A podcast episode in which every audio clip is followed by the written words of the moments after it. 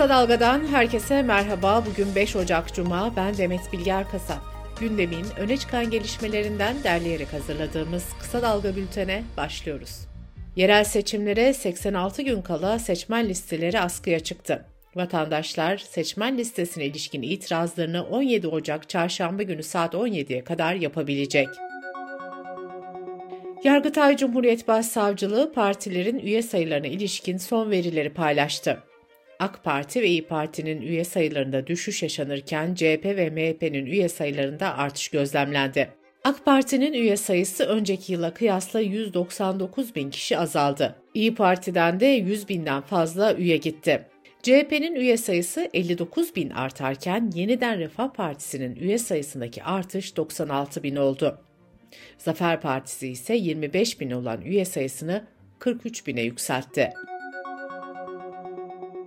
AK Parti sözcüsü Ömer Çelik, belediye başkan adaylarının bir kısmını pazar günü, bir kısmını da 15 Ocak'ta açıklayacaklarını duyurdu. Memleket Partisi Genel Başkanı Muharrem İnce, CHP lideri Özgür Özel'i ziyaret etti. Yargıyı eleştiren İnce, seçimler konusunda da kaygılı olduklarını söyledi.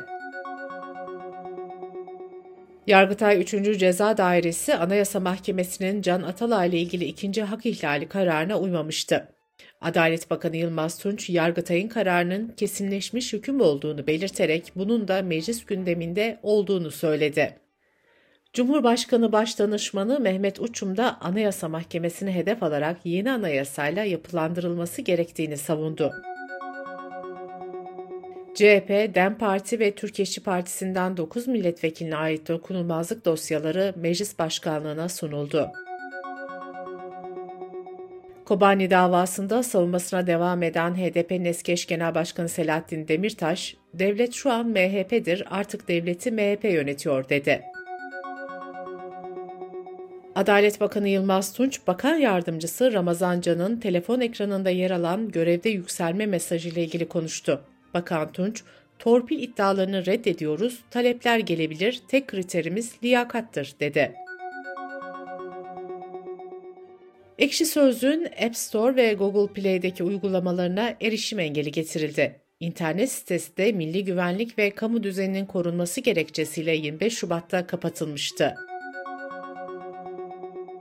Jeoloji Mühendisleri Odası İzmir Şube Başkanı Koray Çetin Onalan, 2 sene öncesine kadar Türkiye'de 200-250 diri faydan söz edilirken bu sayının şimdi 500'e çıktığını söyledi. Onalan, Türkiye'de 2000 yıldır deprem üretmeyen faylar olduğunu vurgulayarak, deprem olmaz dediğimiz yerlerde faylar harekete geçti ve deprem olmaya başladı, dedi. Önce Çocuklar ve Kadınlar Derneği Profesör Doktor Canan Karatay hakkında HPV aşısı ile ilgili sözleri nedeniyle suç duyurusunda bulundu. Karatay, aşı yaptıranların felç olduğunu öne sürmüştü. Kısa Dalga Bülten'de sırada ekonomi haberleri var.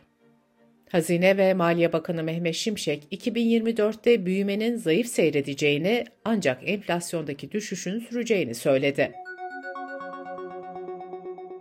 Özel tüketim vergisine gelen zamla birlikte benzine 2 lira 31 kuruş, motorine 2 lira 17 kuruş ve LPG'ye de 1 lira zam yapıldı. Asgari ücretin açıklanmasından sonra marketler tüm ürünlerine zam yaptı. Türkiye Ziraat Odaları Birliği Genel Başkanı Şemsi Bayraktar, markette takip edilen 41 ürünün tamamında fiyat artışı olduğunu söyledi. Fiyatı en fazla artan ürünlerse %140'dan fazla zam yapılan kabak, yeşil soğan, maydanoz, zeytinyağı ve patlıcan oldu. İşçi Sağlığı ve İş Güvenliği Meclisi'nin raporuna göre Aralık ayında en az 154, 2023 yılının tamamında ise en az 1929 işçi iş cinayetlerinde hayatını kaybetti.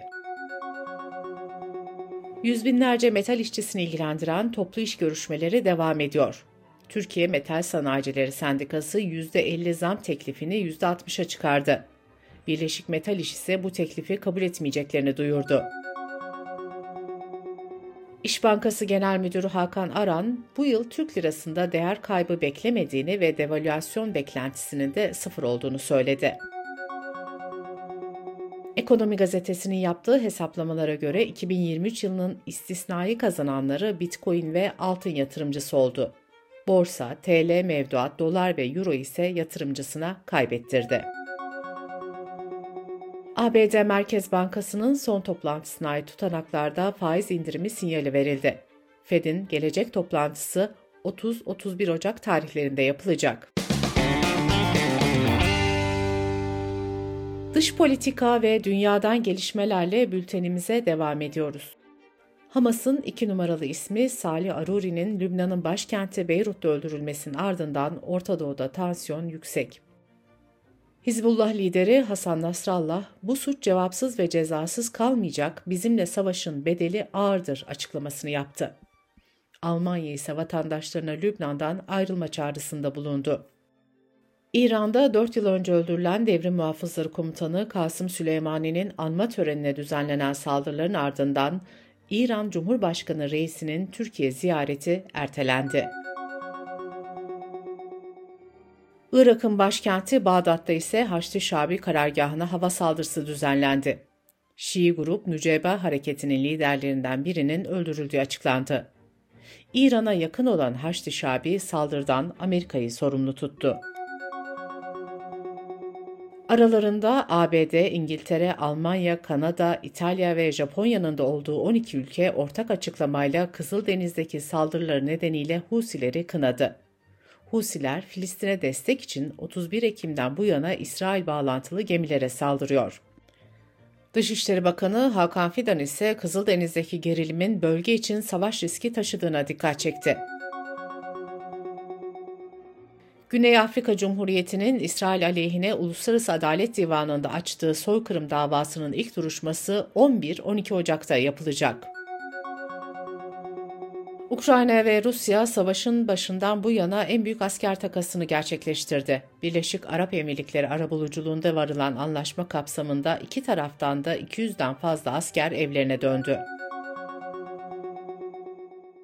Ukrayna ile çatışmalara devam eden Rusya yanlışlıkla kendi ülkesine ait bir köyü vurdu. Rus yetkililer evleri yeniden inşa etme sözü verdi.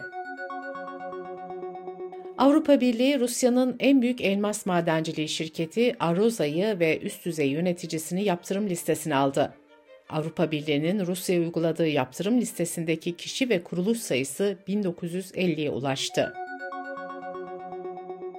Arjantin'de mahkeme Milei hükümetinin çalışma reformu yasa tasarısını geçici olarak askıya aldı. Söz konusu düzenleme emeklilik katkı payını azaltmak, işçi çıkarmalarda ödenecek tazminatta indirimi yapmak gibi çalışanların aleyhine maddeler içeriyordu. Amerikalı Demokrat Senatör Bob Menendez hakkında yeni bir iddianame hazırlandı. Siyasi gücünü Mısır'a çıkar sağlamak için kullandığı iddiasıyla yargılanan senatör bu kez de siyasi etkisini Katar yönetimine yardım etmek için kullanmakla suçlandı. Çocuk istismarı ve insan kaçakçılığı suçlarından yargılanırken cezaevinde intihar ettiği belirtilen Amerikalı milyarder Jeffrey Epstein davasında eski ABD Başkanı Bill Clinton ve Prens Andrew'un isimleri de yer aldı. İngiltere'de Ulusal Sağlık Hizmetleri bünyesinde görev yapan pratisyen hekimler 6 günlüğüne greve çıktı. Grev bugüne kadar Ulusal Sağlık Hizmetleri tarihinde görülen en uzun iş bırakma eylemi olacak. Kültür, sanat ve yaşam haberleriyle devam ediyoruz. Diyarbakır'ın Kulp ilçesinde yürütülen arkeolojik kazılarda 0 ile 6 yaş arası 54 çocuğun gömülü olduğu mezarlık gün yüzüne çıkarıldı. Sinema veri tabanı IMDB tüm zamanların en iyi dizilerini listeledi. İlk sırada Breaking Bad yer aldı. Türkiye'den de Leyla ile Mecnun gibi ve Şahsiyet dizileri de listeye girdi. İngiliz seyahat dergisi Time Out, dünyanın en havalı semtleri listesini açıkladı. İstanbul'un Bebek semti de listede 32. sırada yer aldı. Kıyafet seçimleriyle her zaman gündemde olan Galler Prensesi Kate Middleton, 2023 gardırop masraflarını bir önceki yıla göre 72 bin dolar azalttı. İngiltere'den iki önemli sağlık haberi geldi. Araştırmacılar kulağa takılarak kalp ritmini ölçen bir cihaz geliştirdi. Bunun yanı sıra İngiliz araştırmacılar meme kanserini parmak izinden tespit edilebilen yeni bir yöntem buldu. Bu teknik işe yararsa ön teşhis için mamografinin yerini alabilecek. Tetris oyununda 157. seviyeye gelerek oyunu bitiren ilk kişi Amerika'nın Oklahoma eyaletinde yaşayan 13 yaşındaki Willis Gibson oldu. Tetris 1984'te bir Sovyet mühendis tarafından geliştirilmişti. Şimdiye kadar oyunun en üst seviyesinin blokların çok hızlı düşmeye başladığı 29. seviye olduğu sanılıyordu. Bültenimizi kısa dalgadan bir öneriyle bitiriyoruz. Çok merak ediyorum podcast serisinin dördüncü bölümünde sosyal medyadan yayılan psikolojik paylaşımlar ele alınıyor. Çok merak ediyorumu kısa dalga.net adresimizden ve podcast platformlarından dinleyebilirsiniz.